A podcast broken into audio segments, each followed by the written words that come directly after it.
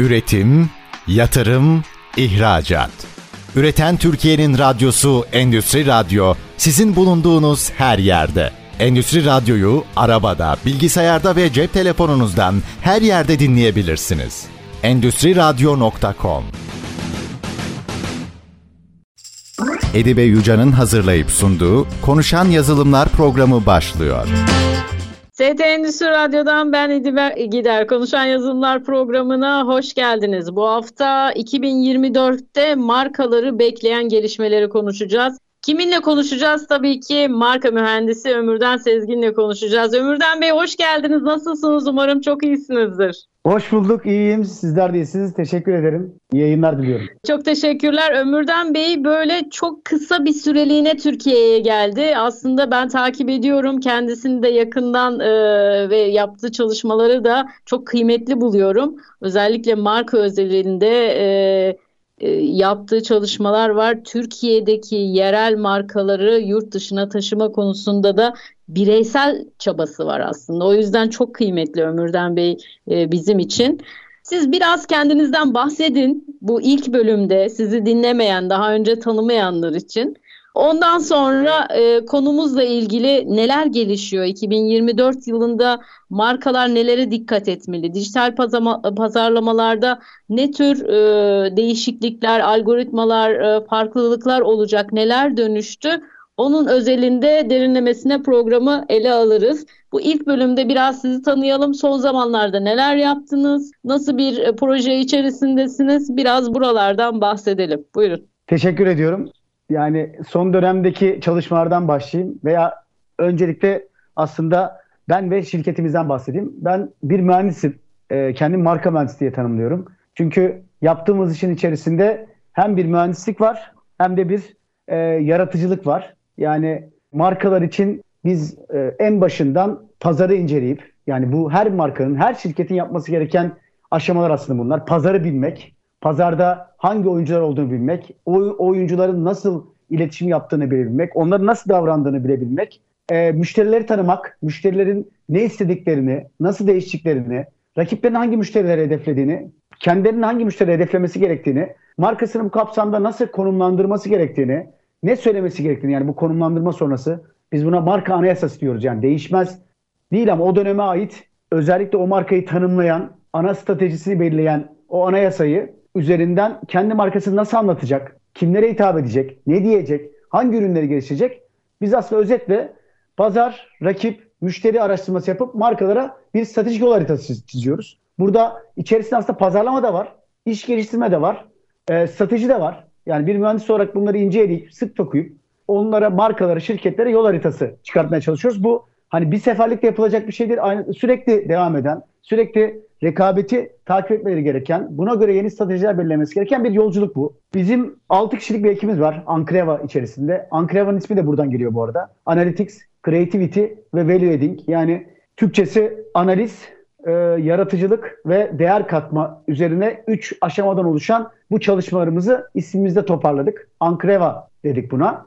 Yani biz bu strateji belirledikten sonra da o son aşama value adding aşamasında dışarıdan bir pazarlama departmanı gibi çalışıyoruz. Biz buna CMO as a service dedik. Yani bir e, pazarlama departmanı, pazarlama direktörlüğü dışarıdan diye tanımladık. Ve bu kapsamda da sizin dediğiniz gibi bir yeni adım attık. Yani bu şirketimizin bir çabası. Benim bireysel hayalim, heyecanım. E, Eylül ayında uzun bir süreyle Londra'ya taşındım. Yani amacım Ankara'nın bir ayağını oraya götürebilmek. Bunu neden yapıyoruz? Bu adımı neden attık? E, çünkü hızlı bir küreselleşme, hızlı bir dünyaya açılma söz konusu. Değişen iş dünyasının durumu söz konusu. E, burada aslında iki tane kötü olan ama bizim teşekkür ettiğimiz iki tane kötü olan şey var. Bir tanesi pandemi. Pandemi bize uzaktan çalışabilmeyi sağladı. Uzaktan görüşebilmeyi sağladı. Teknoloji zaten bu işleri yapabilmemizi, uzaktan yapabilmemizi ha İstanbul'da, ha Ankara'da, e, ha Samsun'da, ha Londra'da yapabilmemizi sağladı. Aynı zamanda dijitalin verdiği, işte sosyal medyanın verdiği imkanlarla insanlarla daha hızlı tanışma ve arkadaşlığı sürekli yapabilme. İşte bir iki dakika tanıştığınızda LinkedIn'den kişileri ekleme ve görüşebilme imkanı sağladı. İkinci kötü ama bizim teşekkür ettiğimiz ekonomik durumlar. Yani bunlar da dünyada geçerli bu. Yani Türkiye'den özellikle markaların yurt dışına açılma hevesini arttırdı. Ve geçmişe göre daha fazla marka, daha fazla şirket yurt dışına ben nasıl açılabilirim, yurt dışına varlığımı nasıl arttırabilirim sorularını sormaya başladı kendi içerisinde. Bu konuda nereden başlarım, nasıl ilerlerim, hangi ülkeyi seçmeliyim, hangi ülkeye gitmeliyim soruların yanıtlarını, yanıtlarını aramaya başladı. Biz de şirket olarak yani bundan önce çokça çalıştığımız oldu bu konularda markalara. Hani hangi ülkeye açılmaları lazım, ne yapmaları lazım konusunda. Ama dedik ki eğer biz bundan sonra bu ihtiyaç artacaksa bizim direkt Londra'da, merkezi Londra seçtik bu anlamda. Londra'da bulunarak Türkiye'den, dünyadan markalara dünyaya açılması konusunda hizmet verebiliriz dedik. Ee, ve yani sıklıkla gittiğimiz bir şehir olan Londra'da uzun süre kalıp orayı tanıma, orayı anlama ve gelenler için e, oradaki ekosistemi kurabilme anlamında adım atalım istedik. Çünkü Türkiye üzerinde baktığımızda Türkiye'nin gerçekten dünyaya açılacak, dünyada iş yapacak, dünyada aslında rakiplerine göre çok büyük avantajı olan şirketleri var, teknolojileri var, girişimleri var. Bunlara Ankara'va olarak bilimsel anlamda, strateji anlamında, yol haritası anlamında katkı sunabilsek ne mutlu bize. İşte bu heyecan, bu hayallerimiz bizi bu Londra adımını atmaya sürükledi. Evet, kısaca özetlediniz Ömürden Bey. Geçen e, LinkedIn üzerinden artık e, markaların e, satış stratejileriyle ilgili 5 önemli kuralını açıkladınız ve benim çok dikkatimi çekti bu. Para dergisinde de bir röportajınız yayınlanmıştı. Biraz o, onu tekrar edebilir misiniz? Bu 5 maddeden diyorsunuz ki müşteri değil taraftar yaratacağız artık diyorsunuz. Burada nasıl ya bu böyle birinci adımdan devam edelim. Müşteri değil taraftar yaratmak nasıl bir pazarlama stratejisi olacak? Adım adım bunları e, açıklayalım istiyorum birlikte ve bunu küreselde nasıl yapacağız? Evet pandemi bizi küreselde iş yapma konusunda çok itici bir güç olarak konumlandırdı. Biz çok rahat artık yurt dışından online ortamlarla, dijital platformlarla iletişim kurma alanı yaratabildik ve daha cesaretli olduk. Fakat bu stratejiler biraz değişiyor galiba. Ee, özellikle algoritmalarda değişecek. Ee, şimdi büyük bir e, işte Amazon'u herkes bilir. Onun çok farklı stratejileri var. Biraz siz bunları güncel takip eden biri olarak taraftar yaratmaktan başlayarak nasıl derinlemesine ele alabiliriz biz bu konuyu? Şöyle söyleyeyim yani bu aslında yakın zamanda değişmekte olan bir yapı. Biz en başında belki bu 5 maddeye geçmeden önce marka yaratmak için gerekli önemli maddelerden biri soyut varlıklar, soyut varlıklara yapılan yatırımlar. Soyut varlıklardan kastım ne? Yani biz genelde kazandığımız parayı işte hemen araba alalım, ev alalım, bilmem hani somut varlıklara yatırmayı tercih ederiz ve bizim gibi mesela şirketlerin bizim yaptığımız aslında soyut bir varlık, soyut bir yatırım. Yani çünkü biz strateji çalışması yapıyoruz, pazar analizi yapıyoruz, rakip analizi yapıyoruz ve bunlar aslında şirket için, şirkette e, sadece patronun değil, sadece şirketin yönetim kurulunun değil, bütün aslında e, şirketin bilmesi gereken, yönlenmesi gereken yolu tarif eden temelleri oluşturuyor aslında burada yapılan strateji. Bir önceki şeyde anlattığım işte pazar analizi rakipler ve ona göre oluşturduğumuz yol haritası. Yani bunlar soyut varlıklar üretmenin temelini oluşturuyor. Soyut varlıklardan kastım işte şirketin imaj reklamlarının yapılması, işte web sitesi, sosyal medya hesapları, argesi bunlar hep soyut varlıklar olarak söyleyebiliriz. Hatta buna soft power deniyor. Yani mesela Türkiye'nin soft power'ı şirketlerin o anlamda soft power'ı. Diğer somut varlıkları zaten binası, arabası, işte ofisi, yazıcısı, bilgisayarı. Yani bu aslında farklılaşmayı sağlayan yapılar değil. Soyut varlıklar aslında sizi farklılaşmayı sağlayan yapılar ki marka olmanın da ana şeyi o farklılığı yaratabilmek. Stratejik anlamda bulduğunuz temel üzerinden doğru belirlediğimiz hedef kitleye nasıl farklılaşabiliriz? Rakiplerle inceledikten sonra rakiplere göre nasıl farklılaşabiliriz? Nasıl soyut varlıklarla bunu besleyip bunu geliştirebiliriz? Bu Türkiye'de de aynı, dünyada da aynı yani bu araştırma, analiz, masa başı çalışmaların aslında matematiği aynı. Ama bunu hayata dökmeye gelince tabii ülke bazlı bunlar değişiyor. Kültür bazlı değişiyor, hedef kitle bazlı değişiyor. Burada da e, geçenki Para Dergisi'ndeki yapılan röportajda da Google'ın yeni algoritmaları, farklı algoritmalardaki değişimler, dünyayı ve Türkiye'yi bekleyen yeni şeylere baktığımızda, şirketlerin genel değişimine baktığımızda, özellikle Türkiye'deki şartlara baktığımızda 5 e, tane maddede bunu özetleyebiliriz diye e, düşünmüştük. Ve ilki müşteri değil taraftar yaratmak. Bu şu demek aslında. Yani hep bir satış yapalım, satış, satış yani müşteri bulalım, satış yapalım. Tabii ki satış bu önemli bir şey. Ama artık o müşteri gözüyle bakmak değil bir taraftar yatma gözüyle bakmamız lazım. Yani işte indirim yapmak size müşteri kazandırabilir ama çok akıllı bir reklam yapmak, akıllı reklamlar serisi yapmak, akıllı iletişimler serisi yapmak, sosyal sorumluluk yapabilmek mesela size insanların aşkla bağlanmasını, sizden ayrılma konusunda ciddi bir mukavemet göstermenizi sağlayacak yapılar aslında bunlar. Yani taraftar derken topluluk kurabilmek, yani bu yeni aslında dönemde çokça karşılaştığımız yani şu an herhalde herkesin burada veya dinleyenlerin içinde bulunduğu belki 20'den fazla topluluk vardır.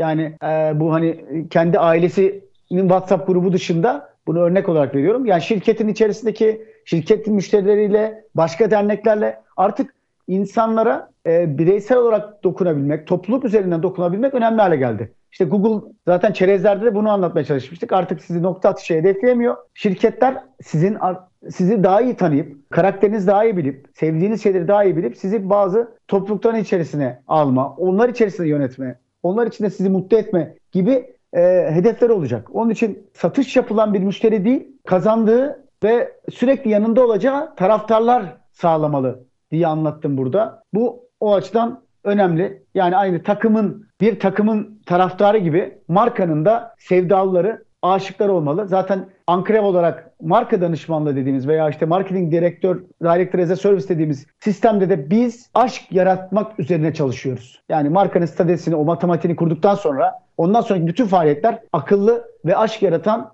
iletişimlerle biz hedef kitleyi nasıl kendimize bağlarız? Müşteri değil. Zaten müşteri oluyor. Hedef nasıl birimize, bir, kendimize bağlarız ve bizi artık savunan, bizi anlatan elçiler olarak onları nasıl kullanabiliriz? Bunun planını çıkartıyoruz. Yani burada sadece işte stratejiden öte pazarlama planı, bir bütçe planı, ondan sonra hedefler bu üç dosyayı da oluşturup dışarıdan pazarlama gibi, departmanı gibi çalışıp müşteri değil taraftar yaratmak üzere ilerliyoruz. Bu birinci madde. İkincisi yine benzer şekilde. Ömürden Bey evet. ikincisine geçmeden hemen bir reklam arası vereceğiz. Reklamlardan tamam. sonra hemen yarım kalmadan devam etsin istiyorum çünkü. Kısa bir reklam tamam. arasından sonra devam edelim. Aramızda Ömürden Sezgin var. Ankreva Danışmanlık e, şirketi kurucu ortağı kendisi, marka mühendisi. Bugün 2024 markalarını bekleyen gelişmeleri, e, e, markaları bekleyen dijital tarafta, dijital pazarlama tarafında bekleyen gelişmeleri konuşuyoruz Ömürden Bey'le. Adım adım ilerleyeceğiz. İkinci adımda da ikinci kural olarak da iş değil aşk yaratmak demişti. Reklamlardan sonra nasıl iş değil aşk yaratacağız öğreneceğiz Ömürde, Ömürden Bey'den. Ee, bizden ayrılmayın. Biraz sonra konuşan yazılımlar devam ediyor. Üretim, yatırım, ihracat. Üreten Türkiye'nin radyosu Endüstri Radyo sizin bulunduğunuz her yerde. Endüstri Radyo'yu arabada, bilgisayarda ve cep telefonunuzdan her yerde dinleyebilirsiniz. Endüstri Radyo.com TT Endüstri Radyo'dan ben Edibe Gider Konuşan Yazılımlar programının ikinci bölümündeyiz. Aramızda Ömürden Sezgin var. Ankreva Danışmanlık Şirketi'nin e, de marka mühendisliği etkisiyle uzun zamandır markalara strateji yaratıp e, onların satış pazarlama tarafında analitik bir mühendislik bakış açısıyla nasıl fark yaratacaklarını, yaratıcı bir dille nasıl fark yaratacaklarını konusunda danışmanlıklar yapıyor. Müthiş projeleri var. Kendilerini takip edebilirsiniz. Şimdi ikinci konu. Birinci e, kural dediniz ki müşteri değil taraftar yaratmak. Bunu birinci bölümde anlattık. İkinci kural da iş değil aşk yaratmak dediniz. Buradan devam edelim. Burada kalmıştık. Buyurun söz sizde. İş değil aşk yaratmak e, aslında yani Türkiye'nin şu anki e, ana konularından biri bence. Hani bunu işveren markalaması diye de tanımlayabiliriz. Bir şirket çalışanlarını nasıl hedefleri doğrultusunda içinde bağlayacak. Yani bir öncekini müşteriyi taraftar yapabilmekti. Burada da aslında şirketin içindekileri taraftar haline getirebilmek. Onların maaş alıp da çalışan bireyler değil, aslında buraya heyecanlarıyla, hayalleriyle bağlanan iç taraftarlar gibi söyleyelim gibi çalışması sağlayacak yeni projeler üretmek, yeni söylemler geliştirmek, yeni hedefler bulabilmek. Şu anda baktığınızda yani işte beyaz yakalılar özelinde özellikle yani değişen şartlar, e, değişen e, imkanlara baktığımızda insanların hakikaten böyle motive motivasyon konusunda biraz daha fazla enerjileri, hele, e, güçleri gerekiyor. Yani içeride daha farklı heyecanlar yaratmak gerekiyor.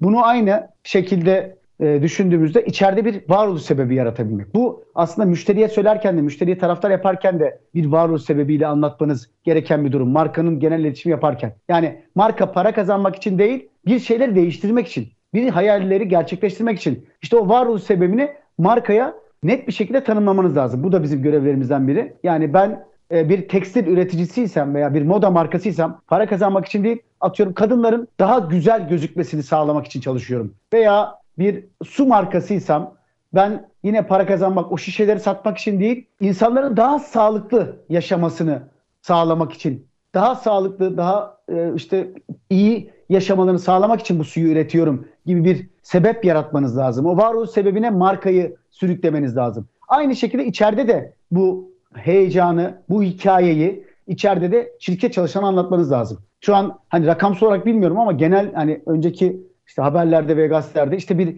hani sessiz istifadan bahsediliyor. İnsanların mutsuzluğundan bahsediliyor çalışanların ve ben bunu bütün işverenlerin çok net bir şekilde gördüğünü düşünüyorum. İşte burada iş değil aşk yaratma tanımı üzerinden yani o kişiyi e, bu insan kaynakları ve marka departmanının beraber yapacağı aslında bir çalışma. O kişiyi yaptığı işten ne kadar mutlu, ne yapması gerekir, potansiyeli ne?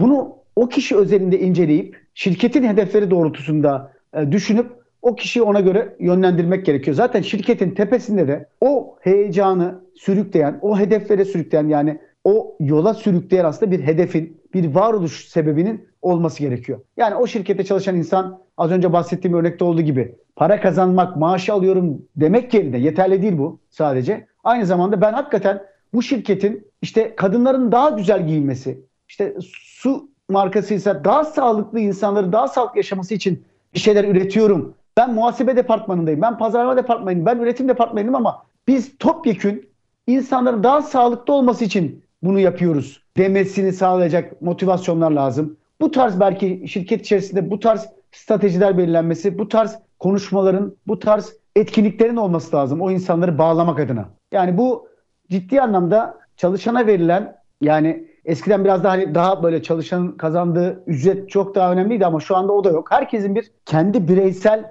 hedefleri, bireysel heyecanları oluştu. Bu dijitalleşmenin de getirdiği bir etki. Çünkü herkes aslında kendi sosyal medyada baktığınızda eskiden olmayan bir kişisel markasını yaratma mücadelesi içerisinde. Yani adam orada çalışıyorsa diyecek ki şirketinden aldığı o heyecanı diyecek etrafına söylediğinde ben burada dünyayı değiştirmek için çalışıyorum. Dünyadaki şu şu problemi çözüm bulmak için çalışıyoruz ve buna zaten çözüm üretmek için biz bu şirkette bir aradayız.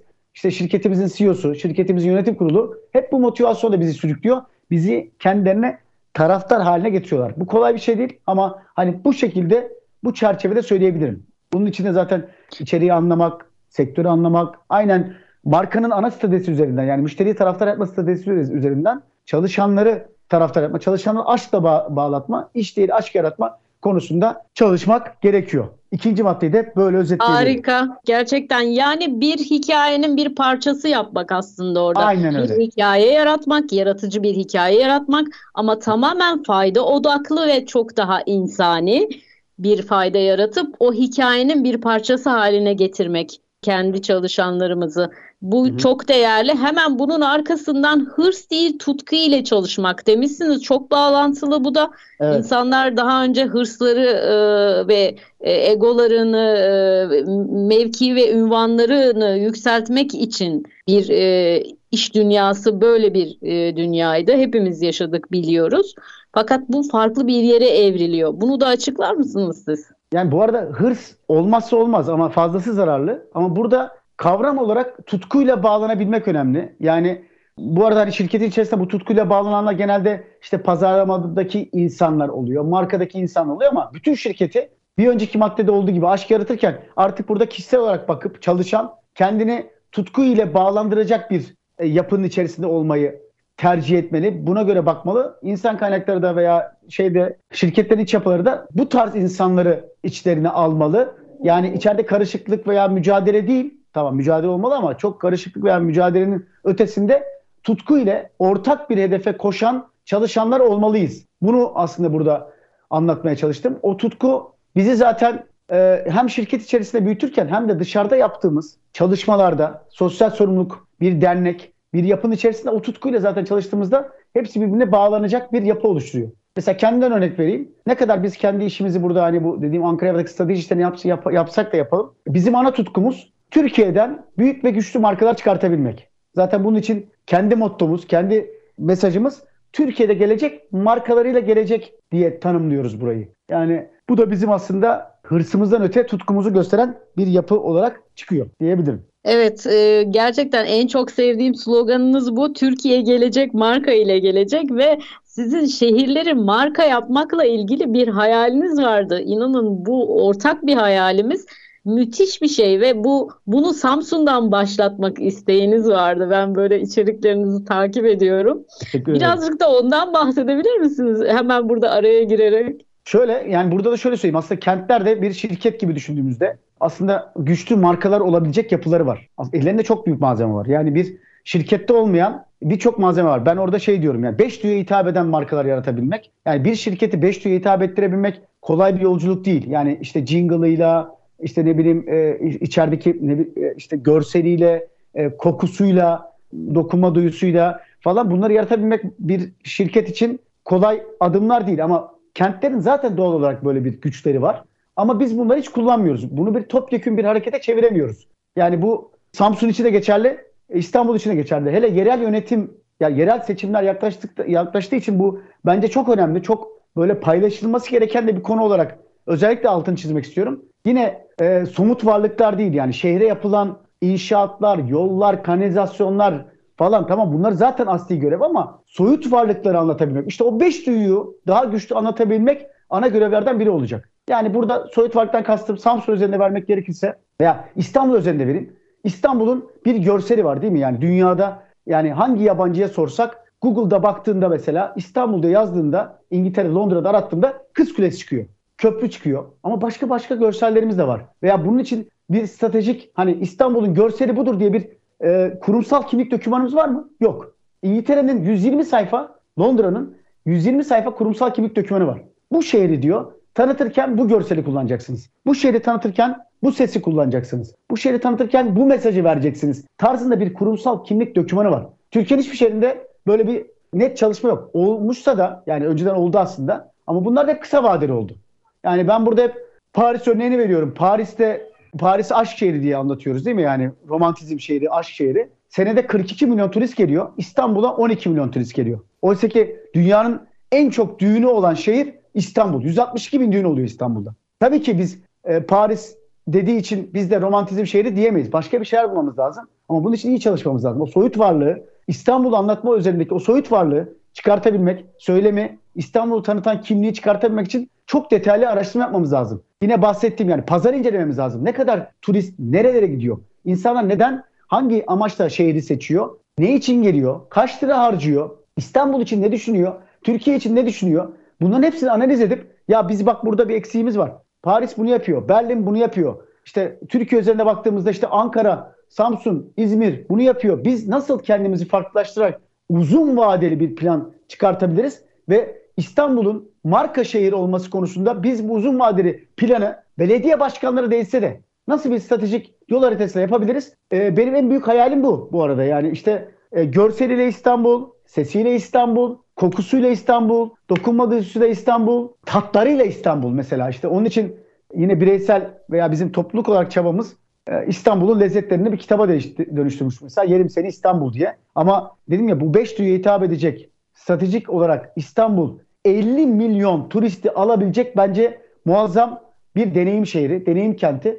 Dedim ki bunun için çok detaylı çalışmak ve ona göre ortak aklı kullanarak bir söylem belirlemek sadece turist çekmek için değil bu arada. Girişimcilerin daha fazla artması, yatırımın daha fazla gelmesi, yaşayan insanların mutlu olması, çalışanların mutlulukla çalışması. Yani bu iletişim yaptığınızda İstanbul'u bir marka şehir yaptığınızda dünyada 50 milyon kişi buraya geldiğinde içinde turistler de olabilir, yatırımcılar da olabilir. Böyle hedefler de ve bunları ölçtüğünüzde bakın bu ay bu kadar geldi, bu ay bu kadar geldi diye yaptığınızda bambaşka bir şehir tablosu. Yani bunu İzmir'e de Ankara'ya da Samsun'a da uygulayabiliriz. Bambaşka bir şehir, kent tablosu oluşacak. Bu da ilerleyen yani günümüzdeki trendlerden biri. Şöyle de bir örnek vereyim. 2021 yılında Türkiye Marka Ofisi bir rapor yazdık ve bu Şubat ayında yazmıştık. Kasım ayında Türkiye Marka Ofisi kuruldu. Şu an içindeki çalışmalar tam olarak bizim raporda yazdığımızda çok benzeşmese de e, yine bir çaba içerisinde. Benim önerim, benim hayalim İstanbul'a kent marka ofisinin kurulması, diğer şehirlere kent marka ofisinin kurulması. Bu tanıtım ofisinden çok daha farklı. Yani bu şehri nasıl farklılaştırabiliriz? Bu şehre girişimcileri nasıl getirebiliriz? Bu şehre iş dünyasını nasıl çekebiliriz? Bu şehirdeki insanları nasıl mutlu edebiliriz? Segment segment ana çatıyı belirledikten sonra bu segmentleri nasıl arttırabiliriz, nasıl mutlu edebiliriz çabasını veren bir somut ofisin, soyut varlıklara çalışan, ölçüm yapan bir somut ofisin olabilmesi. En büyük hayalim e, bu. Zaten bu da dördüncü maddeyle bağlayayım isterseniz. Yani sadece yerel değil, küresele de kendini duyuracak bir yapıda İstanbul'un, kentlerin, şirketlerin, girişimlerin kendini anlatabilmesi. Harika bağladınız. Ee, özellikle kentlerden yani markalardan, ürünlerden ziyade kentlerden küresele dünyaya açılmak da müthiş bir şey gerçekten bizim çok atladığımız bir şey. Özellikle şu dönem mesela ben belediye başkanı adayı olsam sizin peşinizi bırakmazdım e, Ömürden Bey. E, sizden danışmanlık alırdım ve bu fırsatı çok iyi değerlendirdim seçime kadar. Fakat e, umarım buradan bir sesimizi duyar bir belediye başkanı. O, evet. o şehri böyle marka haline getirecek e, bir çalışmaya girişir e, hızlıca. E, daha vakit var Mart'a kadar. E, bunu yapabiliriz. E, çok da iyi yaparız. Çünkü elimizde bütün doneler var. Yani marka haline getirecek bütün doneler var. İstanbul için, İzmir için, Samsun için, e, tüm şehirlerimiz için çok özellikli, çok o, o yöreye ait e, bir dinamiği, bir kokusu, bir rengi var. Bunu mutlaka değerlendirmek çok kıymetli. Tek düze değil bizim şehirlerimiz. Yani her şehrin kültürü, insanı, doğası, e, enerjisi çok başka.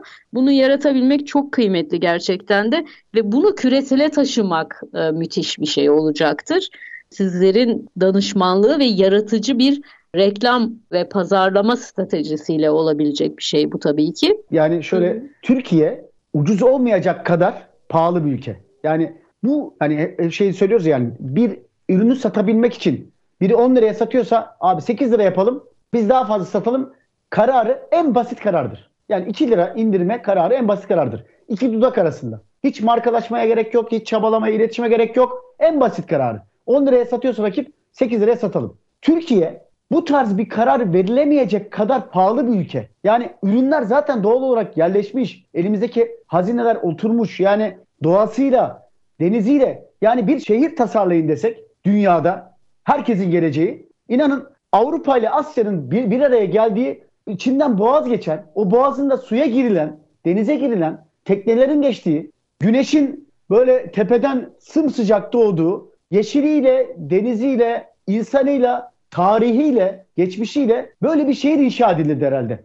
Yani işte Napolyon diyor ya işte dünya bir ülke olsaydı başkenti İstanbul olurdu. Böyle birçok aslında kelime ve söz, söylem bulabiliriz İstanbul'la ilgili. Birçok şarkı, birçok türkü, birçok e, film. Yani İstanbul öyle bir yer ki veya Türkiye özelinde söyleyeyim. Türkiye'nin geneline baktığımızda ucuz olamayacak kadar pahalı. Yani bunu aslında böyle pazarlayarak aslında çok büyük zarar veriyoruz. Biz onu o hikaye zaten bize belki 100 birimlik bir şirkette olsak 100 birimin 80 birim o hikaye yaratmak, o kültürü, o ürünü üretmek. Biz o 80 birimi zaten doğal olarak atalarımızdan işte coğrafyadan almışız. Biz sadece 20 birimlik o doğru stratejiyi, doğru iletişim yaparak o kentlerin bir anda sıçramasını daha yükseklere, daha ileri gitmesi sağlayacak mekanizmaları kurmalıyız. Bu bizim için bir borç.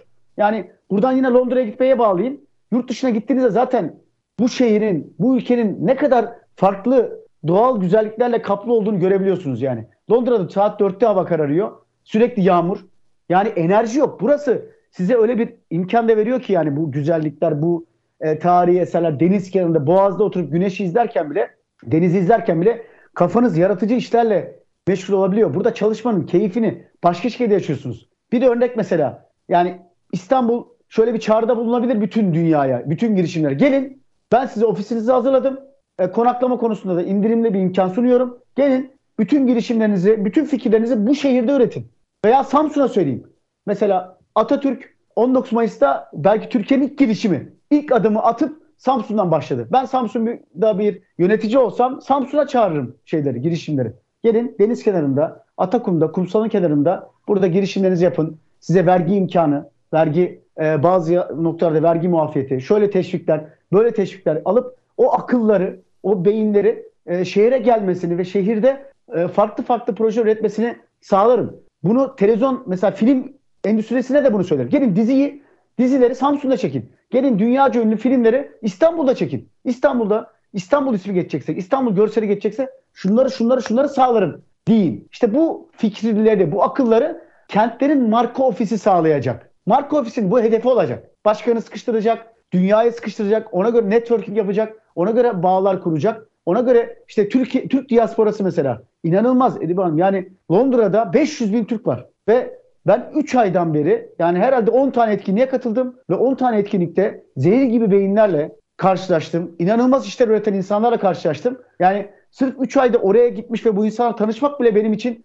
büyük katkı ve potansiyeli gördüğüm için tekrar şeye dönüyorum. Yani bu ülke, bu ülkenin insanları ucuz iş yapacak kadar, ucuz olmayacak kadar pahalılar. Pahalı insanlar, pahalı evet. bir coğrafya. Biz aslında coğrafya. evet çok değerliyiz ve değerimizin çok farkında değiliz. Ee, süremizi açtık. Kısa bir reklam arasına gidiyoruz. Gerçekten tamam. çok heyecanlı anlatıyorsunuz. Sizin sözünüzü kesmek istemiyorum. O yüzden kısa bir reklam arası. Ömürden Sezgin, Ankreva Danışmanlık Şirketi'nden marka mühendisi kendisi. 2024 markalarını bekleyen gelişmeleri konuşuyoruz Ömürden Sezgin'le. Kısa bir reklam arasından sonra tekrar sizinleyiz. Görüşmek dileğiyle. Bizden ayrılmayın. Üretim, yatırım, ihracat. Üreten Türkiye'nin radyosu Endüstri Radyo sizin bulunduğunuz her yerde. Endüstri Radyo'yu arabada, bilgisayarda ve cep telefonunuzdan her yerde dinleyebilirsiniz. Endüstri Radyo.com ST Endüstri Radyo'dan ben Edibe Gider Konuşan Yazınlar programının 3. bölümündeyiz. Aramızda Ömürden Sezgin var. Ankreva Danışmanlık Şirketi kendisi hem kurucusu hem de marka mühendisi. 2024 markalarını bekleyen gelişmeleri konuştuk. Aslında kendisinin geçen hafta açıkladığı 5 madde üzerine yoğunlaştık biraz. Ben hemen hızlıca bunları e, açıklayacağım. Detaylarını kaçırdıysanız mutlaka podcast kayıtlarımızdan tekrar dinleyebilirsiniz. Bu gelişmeler eğer marka olmak istiyorsanız büyümek ve gelişmek, yaratıcı, sürdürülebilir, kalıcı bir markalaşma stratejisi yaratmak istiyorsanız müşteri değil taraftar yaratmalısınız diyor. İki, iş değil aşk yaratacaksınız ve tüm çalışanlarınızla o iş ve projenin bir hikayenin parçası olup tüm çalışanlarınızı da o aşka ortak edeceksiniz diyor. Hırs değil tutkuyla çalışmak, Dördüncüsü yerel değil küresel dünyaya açılmakla ilgili şehirlerin markalaşması örneği üzerinden müthiş açıklamalar yaptı kendisi. Şimdi beşinci maddede aslında buraya kadar hep soyutlar üzerinden gittik. Yani somut varlıklara yatırım değil, soyut varlıklar üzerinden bir hikaye yaratmalısınız diyor. Ee, buradan devam edelim. Kaldığımız yerden Ömürden Bey sözü size bırakayım. Siz harika ve heyecan dolu anlatıyorsunuz. Buradan devam edelim. Teşekkür ederim. Aynı heyecanı yani sizlerin zaten burada bulunmak bana ayrıca heyecan veriyor. O açıdan tekrar teşekkürler. Burada somuttan yani bu zamana kadar hep soyutlardan bahsettik. Yani somuttan kastımız hep böyle işte ne bileyim şirketimize ofis alalım, ofis açalım, işte ne bileyim araba alalım falan. Bu dünya e, olmak zorunda tamam ama her şeyi buna adamak, bunlarla övünmekten öte işte marka değeriyle, marka yaptığımız yatırımlarla övünmek e, bu anlamda önemli. Soyuttan kastım işte o markanın bilinirliğini arttırabilmek, e, varlığını arttırabilmek, insanlarda o sevdayı, o aşkı do- do- oluşturabilmek amacıyla yaptığımız ilişkiler. Yani burada somut varlıktan öte, somut varlığın yanında soyut varlıklara yatırım yapabilme konusu kritik. İş dünyasının bu anlamda biraz e, dönmesi, buna evrilmesi gerekiyor. Hep e, şirketler şöyle işte yani işte ben ona bu kadar harcayamam. Buna ama bunu çok ölçerek, bunu stratejik planlayarak anlattığınızda, bu yola çıktığınızda zaten onun meyvelerini alıyorsunuz. Bu sadece şirketler için değil, kentler için de aynı şekilde, e, işte girişimler için de aynı şekilde. Yani bir fuara gitmek, orada stand açmak ama onun dışında yani yaptığınız bir iletişim, bir reklamla yani dünyamız buna imkan veriyor. Bir video hazırladığınızda siz stratejik anlamda çok sizi anlatan 30 saniyelik 25 saniyelik bir video hazırladığınızda Bunu milyonlara ulaştığınızda zaten siz çok fazla çaba harcamadan o etkiyi yaratabilecek, o başlangıcı yaratabilecek hamleyi yapmış oluyorsunuz. E, bir tane Kevin Lane Keller piramidi var. Başta marka sen kimsine başlıyor yani. İsminizi duyuyorlar ve markanızı öğreniyorlar. Sonra imajınız. Sizi nasıl biliyorlar? Onun üstünde piramidin üstünde deneyim aşaması var. Yani sizi artık satın alıyorlar, kullanmaya başlıyorlar ve en üstte de artık sizin taraftarınız oluyorlar. Markanın elçisi oluyorlar. Ama biz hep böyle deneyime odaklıyoruz. Hemen satmaya çalışıyoruz. Ama aşağıda bir süreç var. O süreç markanızı bilmesi, markanızın nasıl tanıması gerektiğini anlatmanız. Bunları yaptığınızda yani işte atıyorum Ömürden Sezgin diye biri var. Burada sesini duyuyorsunuz ve bu program sırasında Ömürden Sezgin tanıdınız. Ha, değişik, enteresan, kamu spotu gibi konuşuyor. Şöyle yapmamız lazım, böyle yapmamız lazım diyorsunuz. Sonra belki beraber çalışıyoruz. Sonra siz beni başka birilerine anlatıyorsunuz. Ama ben bir yanda hemen bu işi yapmalıyız, bu işi biz yapıyoruz diye giremem. Benim orada hikayemi, e, heyecanımı, söylemlerimle, yaptığım videolarla anlatmam lazım. Aynen kişi gibi markalarında, kentlerinde o ellerindeki farklılaşan hazineyi bulup o hazineye soyut varlıklara yatırım yapması, soyut varlıklar üretmesi, yeni yeni soyut varlıklar üretmesi bu açıdan önemli diyebilirim. Evet 5 maddeyi bitirdik. Konuşan Yazılımlar programı biliyorsunuz yazılım şirketlerini ben aslında konuk alıyorum ama arada yazılım şirketlerine bir strateji belirlemek için de sizin gibi değerli marka e, koçlarını davet ediyorum. Yazılım biliyorsunuz soyut bir şey ve yazılım ihracatı yapma konusunda da Türkiye olarak birazcık daha yavaş ilerliyoruz. Daha emekleme dönemindeyiz. Bu soyut hizmeti yurt dışına açma konusunda Yine aynı yöntemler uyguladığımızda, bu beş maddeyi uyguladığımızda yazılım şirketleri başarılı olur mu diye sorsam? Şöyle diyeyim yani yazılım üretsek de aslında o da bir ürün. Yani tekstildeki aslında yarattığımız kıyafet gibi.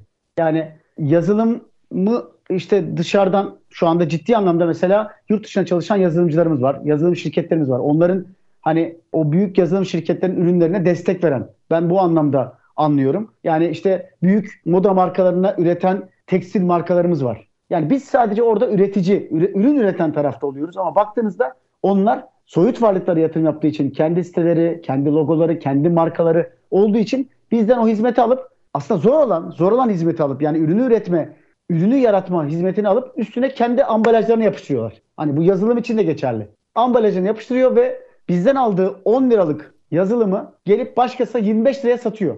Bunu ben direkt tekstilde yaşıyorum. Yani Bursa'da üretilen e, 150 liralık bir kıyafete e, İspanya'ya gidiyor. Etiketi basılıyor ve gelip burada Bursa'daki AVM'nin içerisindeki o marka 500 liraya 700 liraya satıyor bu aynı kıyafeti. Ve çalıştığım markanın içerisinde bulunan hanımefendiler Bursa'daki o AVM'den o ürünü almıyorlar. Çünkü biliyorlardı ki o ürünü kendileri üretti ve 150 lira ürettiler. İçine tasarımı onlar kattı. ipliği onlar kattı. İşte e, ürünün dokumasını onlar yaptı. Emeği onlar verdi ama topyekün yani toplu bir şekilde o ürünü gönderdiler. Yani B2B olarak hizmeti verdiler ve o marka gelip bu zamana kadar yaptığı yatırımlarla markasını bilinirliği sağladığı için dünyada gelip orada Made in Türkiye diye bastığı ibaresiyle kendi markasıyla bunu çok güzel pazarlayıp satabiliyor. 3 katına, 4 katına. Hani burada baktığınızda Made in Türkiye ibaresi yine Londra'da gördüğümü söyleyeyim. inanılmaz güçlü bir ifade. Yani bunun üzerine zaten devletimiz de bu anlamda çalışmalar yaptı. Hatta burada yine küreselleşmeyle ilgili bunu söylemeden geçemeyeceğim. Devletin ihracat ve yine markalaşma üzerine, araştırma üzerine ciddi teşvikleri var. Biz çalıştığımız firmalarla bu teşviklerden de yararlanıyoruz. Yani bizde çalışan markalar işte şu sorunun cevabını birlikte aradığımızda devletten teşvik alıyorlar. Soru işte dünyada hangi ülkeye açılmalıyım? Hangi ülkede neler yapmalıyım? Yani bir İngiltere'ye açılma planında ben bu ülkede hangi işte ofis açarken Facebook'ta dijitalden herhangi bir reklam yaparken orada müşteri araştırma yaparken devletten teşviğini alarak bu hamleleri yapıyor. Bu anlamda önemli. Yani ben bu teşvikleri çok önemli görüyorum. Bir yandan da işte teknolojinin bize verdiği imkanlar var. Yani biz de onları çok net bir şekilde kullanıyoruz. Mesela AI'ın ciddi bir çıkışı var ve AI ile beraber biz İspanya'ya açtığımız bir markanın e, dış sesini İspanyolca olarak üretebiliyoruz. Türkçe yazdığımız bir metni, pazarlama, reklam metnini İspanyolcaya çevirip AI'de hazırladığımız videonun içerisine gömebiliyoruz ve bir anda İspanya'da e, yayınlayabileceğimiz bir reklam videosuna dönüşebiliyor. Veya işte e, işte ne bileyim en basitinden e, Zoom üzerinden araştırmalar yapabiliyoruz oraya gitmeden. Önceden bunları hani fokus grupları kapalı odalarda, aynalı camlarda insanları davet ettiğiniz ciddi emek isteyen imkanlarda yapmanız mümkün olan işleri şu anda dijitalde Zoom üzerinden şeyleri denekleri çağırıp insanları çağırıp işte ev hanımlarıyla ilgili, bir araştırma yapacaksak 10 tane ev hanımını çağırıp bir moderatör eşliğinde sizin de dışarıdan yine Zoom içerisinde izlediğiniz ve sorularınızı sorduğunuz bir araştırma konseptine döndürüp buradan ciddi içgörüler çıkarttığımız, ülke bazlı stratejiler üretebileceğimiz içgörüler çıkarttığımız bir noktaya sokabiliyoruz. Yani işte devlet teşvikleri, teknoloji, artan rekabet ve küreselleşmenin getirdiği imkanlarla ben yazılımların, yazılım şirketlerinin dünyaya açılması, dünyayı ama dediğim gibi sadece ürün satmak değil, ürünü pazarlamak değil, bir çatı altında yani şık bir web sitesiyle dünyaya, dünyadaki rakiplerini inceleyerek, şıklıktan kastım o. Yani dünyada bir kabul edilen bir o sektördeki yazılımın web sitesi vardır. Bunu araştırmadan gittiğinizde siz kendi web sitenizde evet böyle güzel oldu dediğiniz bir yapıyla var olurken ama dünyayı incelediğinizde ya benim şuna göre şöyle farklılaşmam lazım, buna göre böyle farklılaşmam lazım dediğiniz söylemleri geliştirdiğiniz, mesajlarınızı verdiğiniz güçlü bir web sitesi, sosyal medyayla gittiğinizde o zaman sizi artık hani şu ülkenin markası, bu ülkenin markası olarak değil, global bir marka olarak karşılayan satın almacılar size bu anlamda o farklı fiyatı, diğerlerine verdiği fiyatı vermeye hazır, diğerleriyle çalıştığı süre kadar çalışmaya hazır bir noktaya geliyorlar. İşte bizim yaratmaya çalıştığımız bu. Yani benim şirket olarak da yaratmaya çalıştığım farkındalık, markalaşma e, farkındalığı bu. Biz bu zamana kadar işte benim sunumlarıma katılan işte öğrenciler, iş insanları, sizler gibi değerli insanların bir araya geldiği markalaşma ve Türkiye'de soyut varlıkların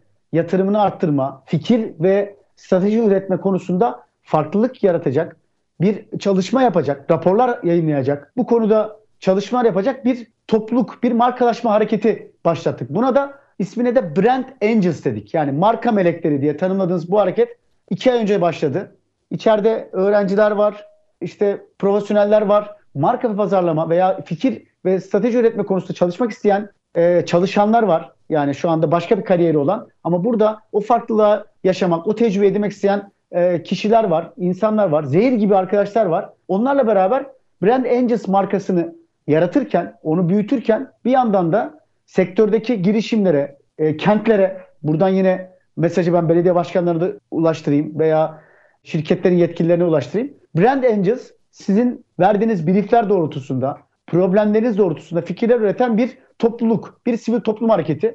Bunu da yakın zamanda e, daha farklı projelerle, daha farklı etkinliklerle büyütmeye e, ve yine e, sadece yerel değil ulusal hale getirmeye çalışacağız. Şu an içeride 200 kişilik bir ekip var. Zehir gibi beyinler var. Bir çalışma komitemiz var. Farklı farklı çalışma komitelerinden oluşan. İşte sosyal medya komitesi, marka pazarlama komitesi, etkinlik komitesi, araştırma komitesi.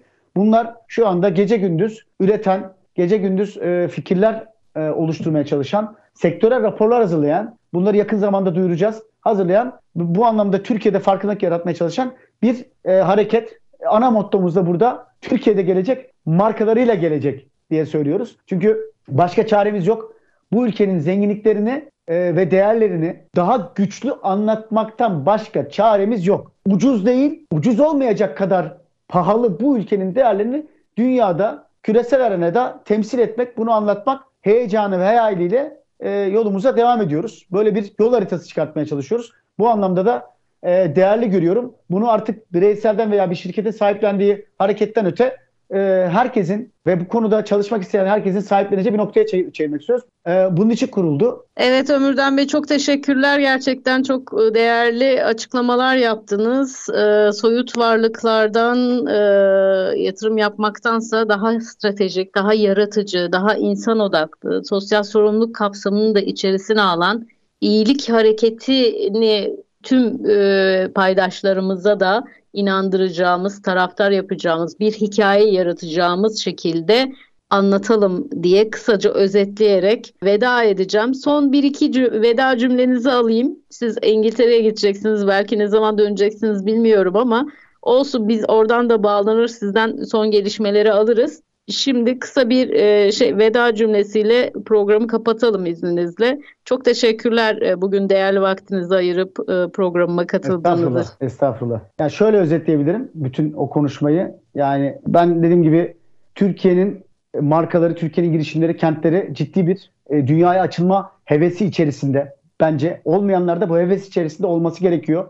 Programı dinleyenler de benim ne kadar paylaşımcı biri olduğumu görmüşlerdir. Yani memnuniyetle destek vermek, onları bu yolculuklarında e, yardımcı olabilmek en büyük hayalimiz, arzumuz. Dediğimiz gibi Türkiye'de gelecek markalarıyla gelecek. Başka çaremiz yok. Evet, aramızda Ömürden Sezgin vardı. Ankreva Danışmanlık Şirketi. Kendisi marka mühendisi. Aslında bir mühendis ama markaların mühendisliğini yapıyor. Çok yaratıcı fikirleriyle markalara strateji yaratıyor. Çok güzel, ciddi ve püf noktaları olan bir e, içerik hazırladık size. Kaçırdıysanız mutlaka bunun podcast yayınına erişip e, dinleyebilirsiniz. Bugünlük bu kadar. ST Endüstri Radyo Konuşan Yazılımlar programının sonuna geldik. Haftaya görüşmek dileğiyle. Hoşçakalın.